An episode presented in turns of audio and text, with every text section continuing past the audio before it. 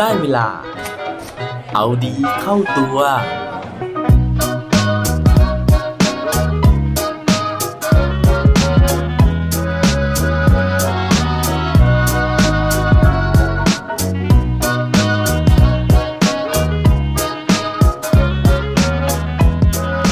ถ้าชีวิตมันแย่ แก้ยังไงดีครับ สวัสดีครับ พบกับผมชัชวานแสงปรีดีกร และรายการเอาดีเข้าตัว รายการที่จะคอยมาหมั่นเติมวิตามินดีๆด้วยเรื่องราวแล้วก็แรงบันดาลใจ เพื่อเพิ่มพลังแล้วก็ภูมิต้านทานในการใช้ชีวิตให้กับพวกเราในทุกๆวัน เมื่อ episode ที่แล้วนะฮะเราพูดถึงเรื่องราวของการเปรียบเทียบนะครับ แล้วก็วิธีในการที่จะทำให้เรานะฮะเพิ่มคุณค่าในตัวของเราได้ก็คือการที่เราจะต้องพยายามจัดวางตัวเรานะครับให้อยู่ในสภาพแวดล้อมที่มันดีๆนะฮะเพื่อที่คนอื่นจะได้ประเมินเรานะครับ มีมูลค่าตามสภาพแวดล้อมที่เราไปอยู่ด้วยได้ แล้วอีกทางหนึ่งนะฮะก็คือมันจะเป็นแรงผลักดันนะครับ ให้เราเนี่ยสามารถที่จะพัฒนาตัวเราเองได้สำหรับใครที่ยังไม่ฟังนะฮะจบ episode นี้แล้วลองไปฟังย้อนดูกันได้นะครับ แต่ถ้าเกิดว่าสมมตินะฮะลองคิดเล่นๆว่า แต่ชีวิตของเราถ้าเกิดว่าเราไม่สามารถที่จะจัดวางตัวเราเนี่ยอยู่ในสภาพแวดล้อมที่ดี ๆ ได้ล่ะ เราจะทำยังไงนะฮะเราจะยอมรับสภาพแบบนั้น เราจะยอมแพ้ หรือว่าเราจะยอมรับแต่เราจะไม่ยอมแพ้ วันนี้นะครับผมมีเรื่องราวที่ผมได้ไปอ่านเจอมานะครับ ได้ไปดูมานะฮะจากรายการ TED Talk นะครับโดยที่เป็นเรื่องราวของผู้ชายคนหนึ่งนะฮะที่เขาไม่สามารถที่จะหลีกเลี่ยงชะตากรรมของเขาได้ แต่ว่าเขาไม่ยอมแพ้นะครับ เรื่องราวจะเป็นยังไงไปฟังกันได้เลยครับ โดย speaker นะฮะหรือว่าเจ้าของเรื่องที่ขึ้นมาเล่าเรื่องของเขาเองนะครับเป็นผู้ชายชาวเคนยานะฮะที่ชื่อว่าปีเตอร์แมนสันโอโคนะครับ ผู้ชายคนนี้เดิมนะฮะตอนที่เขาอายุ 28 ปีนะครับเขาเป็นมัณฑนากรนะฮะแล้วก็มีลูก 2 คนนะฮะเป็นลูกสาว 1 คน แล้วก็ลูกชาย 1 คน ในขณะที่ชีวิตกำลังดำเนินไปด้วยความราบเรียบนะฮะเป็นชีวิตปกติทั่วไปธรรมดาเลยนะครับ ปรากฏว่าเขาถูกใส่ร้ายนะครับแล้วก็ตกเป็นผู้ต้องสงสัยในคดีฆาตกรรมสองศพนะฮะผลสุดท้ายด้วยกระบวนการยุติธรรมในประเทศเคนยาครับที่ เป็นระบบที่ล้มเหลวนะฮะแล้วก็ไม่มีความยุติธรรมอยู่จริงนะฮะเขาก็โดนใส่ร้ายนะครับ แล้วก็โดนตัดสินประหารชีวิต ทีนี้นะฮะก่อนที่จะประหารชีวิตเนี่ยเขาก็ถูกส่งเข้าไปยังเรือนจำนะฮะเพื่อรอวันที่จะต้องถูกพิพากษา โดยที่เขาบอกว่าจริง ๆ แล้วเขาไม่รู้เลยนะฮะว่ามันจะต้องรอนานแค่ไหนกว่าจะถึงวันที่เขาจะถูกพิพากษานั้นนะฮะอาจจะเป็นวันเป็นเดือนหรืออาจจะต้องรอถึง 30 ปีเลยก็ได้ ซึ่งตอนนั้นนะฮะเขายอมรับว่าเขาโกรธนะครับเขาโกรธระบบยุติธรรมของประเทศนี้ เขาไม่พอใจกับสภาพแวดล้อมที่เขาจะต้องไปอยู่นะฮะเพราะว่าในเรือนจำเนี่ยสภาพมันไม่ดีเลยนะฮะเขาบอกว่าเรือนจำในประเทศเคนยานั้นนะฮะ ติดอันดับ 1 ใน 15 เรือนจำที่เลวร้ายที่สุดในโลกนะครับ ไม่ว่าจะด้วยขนาดของห้องนะฮะที่มีขนาดเท่ากับห้องน้ำห้องหนึ่งเท่านั้นเองนะครับ ก็คือ8คูณ7ฟุตนะครับ แล้วก็ต้องนอนเบียดกันกับผู้ชายคนอื่นๆ อีก 13 คน รวมตัวเขาเป็น 14 คน แถมยังต้องอยู่ในห้องเล็กๆ แบบนั้นนะฮะ วันหนึ่งเนี่ย23 ชั่วโมงครึ่งนะครับ คือมีเวลาแค่ครึ่งชั่วโมงเท่านั้นเองในการที่จะได้ออกไปข้างนอก ทีนี้เขาบอกว่าตอนที่เขาเข้าไปอยู่ที่นั่นแล้วนะฮะเขามีทางเลือกแค่ 2 ทางก็คือ ทางแรกนะฮะจะนั่งจมอยู่กับความโกรธความเศร้านะครับ แล้วก็รู้สึกแย่โทษตัวเอง โทษระบบยุติธรรม โทษผู้พิพากษานะฮะโทษเหยื่อโทษจำเลย โทษโจทย์อะไรต่างๆ ทุกคนในโลกนี้นะฮะหรืออีกทางหนึ่งนะฮะก็คือลุกขึ้นมาทำอะไรบางอย่างนะครับ ซึ่งเขาเลือกทางที่2นะฮะแล้วเขาก็ลุกขึ้นมา เพื่อที่จะเปลี่ยนแปลงระบบยุติธรรมของประเทศเคนยา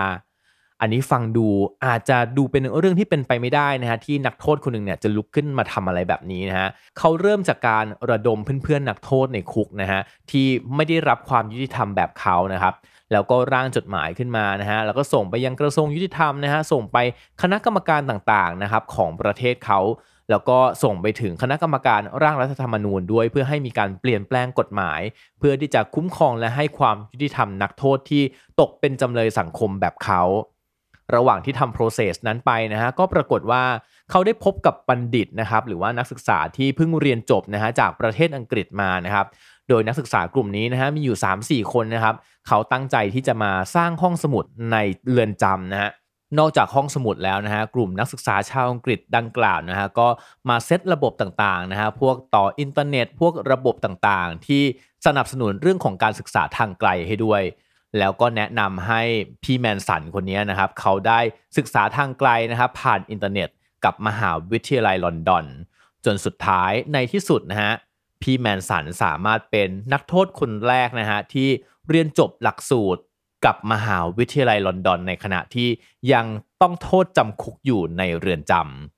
นอกจากสร้างห้องสมุดแล้วกลุ่มนักศึกษากลุ่มนี้นะครับเขาก็มาช่วยในการเซตระบบนะฮะพวกการสื่อสารทางไกลนะครับ พวกระบบอินเทอร์เน็ตต่างๆ ด้วยนะฮะซึ่งนั่นครับก็เลยเป็นจุดเริ่มต้นที่ทำให้พี่แมนสันคนนี้นะฮะได้รู้จักการศึกษาทางไกล หรือว่าการศึกษาออนไลน์ แล้วก็ได้เรียนหลักสูตรกฎหมายกับมหาวิทยาลัยลอนดอนจนสุดท้ายนะฮะเขาเป็นนักโทษคนแรกนะครับที่สามารถที่จะเรียนจบ จากมหาวิทยาลัยลอนดอนนะฮะจนสุดท้ายเขาสามารถที่จะเป็นนักศึกษาคนแรกที่เรียนจบจากมหาวิทยาลัยลอนดอน ในขณะที่ยังมีสถานะเป็นนักโทษอยู่ในเรือนจำหลังจากเรียนจบนะฮะนอกจากจะเป็นความภาคภูมิใจส่วนตัวแล้ว เขาก็เอาความรู้ที่เขาได้นะฮะเรื่องของกระบวนการยุติธรรมนะครับ เรื่องของนิติศาสตร์ต่างๆ ที่เรียนมานะครับ เอามากระจายสู่นักโทษในเรือนจำคนอื่น แล้วก็สนับสนุนให้นักโทษคนอื่นเนี่ยเข้าร่วมการศึกษาทางไกลแบบนี้ด้วย จนตอนนี้นะฮะเขาสามารถที่จะก่อตั้งโครงการนะครับ The African Prisons Project นะฮะก็คือโครงการในการที่จะให้ความช่วยเหลือนักโทษที่ไม่ได้รับความยุติธรรมนะฮะและสุดท้ายด้วยการทำความดีต่างๆ ด้วยการทำโปรเจกต์ต่างๆนะครับแล้วก็ด้วยการประพฤติที่ดีงามนะฮะสุดท้ายเนี่ย ประธานาธิบดีของเคนยานะครับ ก็ลดโทษนะฮะแล้วก็ปล่อยตัวพี่แมนสันคนนี้ออกมานอกคุกในที่สุด จากระยะเวลาที่โดนกักขังอยู่นะครับ เป็นระยะเวลา 18 ปี ซึ่งหลังจากที่เขาออกจากคุกแล้วนะครับ เขาก็ยังคงทำโปรเจกต์ APP นะฮะหรือว่า The African Prisons Project อย่างที่เล่าไปนะฮะให้ฟังอยู่นะครับ ยังคงทำอยู่เรื่อยๆนะฮะแล้วก็ทุกวันนี้เนี่ยเป็นแรงบันดาลใจแล้วก็ให้ความช่วยเหลือนักโทษมากมาย เรื่องราวของพี่แมนสันในวันนี้นะฮะชี้ให้เราเห็นนะครับว่าหลายครั้งโลกมันก็ไม่ยุติธรรมกับเรานะฮะแล้วก็เราไม่สามารถเลือกที่ที่เราจะต้องอยู่ได้ แต่ว่าแทนที่เราจะนั่งทดท้อนั่งโทษกับโชคชะตานะฮะการที่เราลุกขึ้นมาสู้กับชะตากรรมที่เราจะต้องเจออยู่นะฮะมันอาจจะเปลี่ยนมันอาจจะพลิกชีวิตของเรานะครับ ให้ดีขึ้นได้เหมือนอย่างพี่แมนสันนะฮะจากคนที่เกือบจะต้องถูกประหารชีวิตนะครับ กลายมาเป็นนักโทษที่ถูกปล่อยตัวหลังจากถูกจำคุกเพียงแค่ 18 ปี และทุกวันนี้เขายังสร้างผลกระทบในการที่จะช่วยเหลือบุคคลอื่น ๆ ได้อีกมากมาย บนเวทีพี่แมนสันเขาพูดประโยคประโยคนึงนะฮะเขาบอกว่าถึงแม้ว่าเราจะบินไม่ได้นะครับ แต่ว่าเรายังสามารถที่จะวิ่งได้ และถึงแม้ว่าถ้าเรายังวิ่งไม่ได้ เราก็ยังสามารถที่จะเดินได้ และถ้าเกิดว่าเราเดินไม่ได้นะฮะเราก็ยังสามารถที่จะค่อยๆคคลานไปได้ แล้วพวกเราล่ะครับ วันนี้เราพร้อมที่จะเริ่มต้นคลานแล้วหรือยังครับ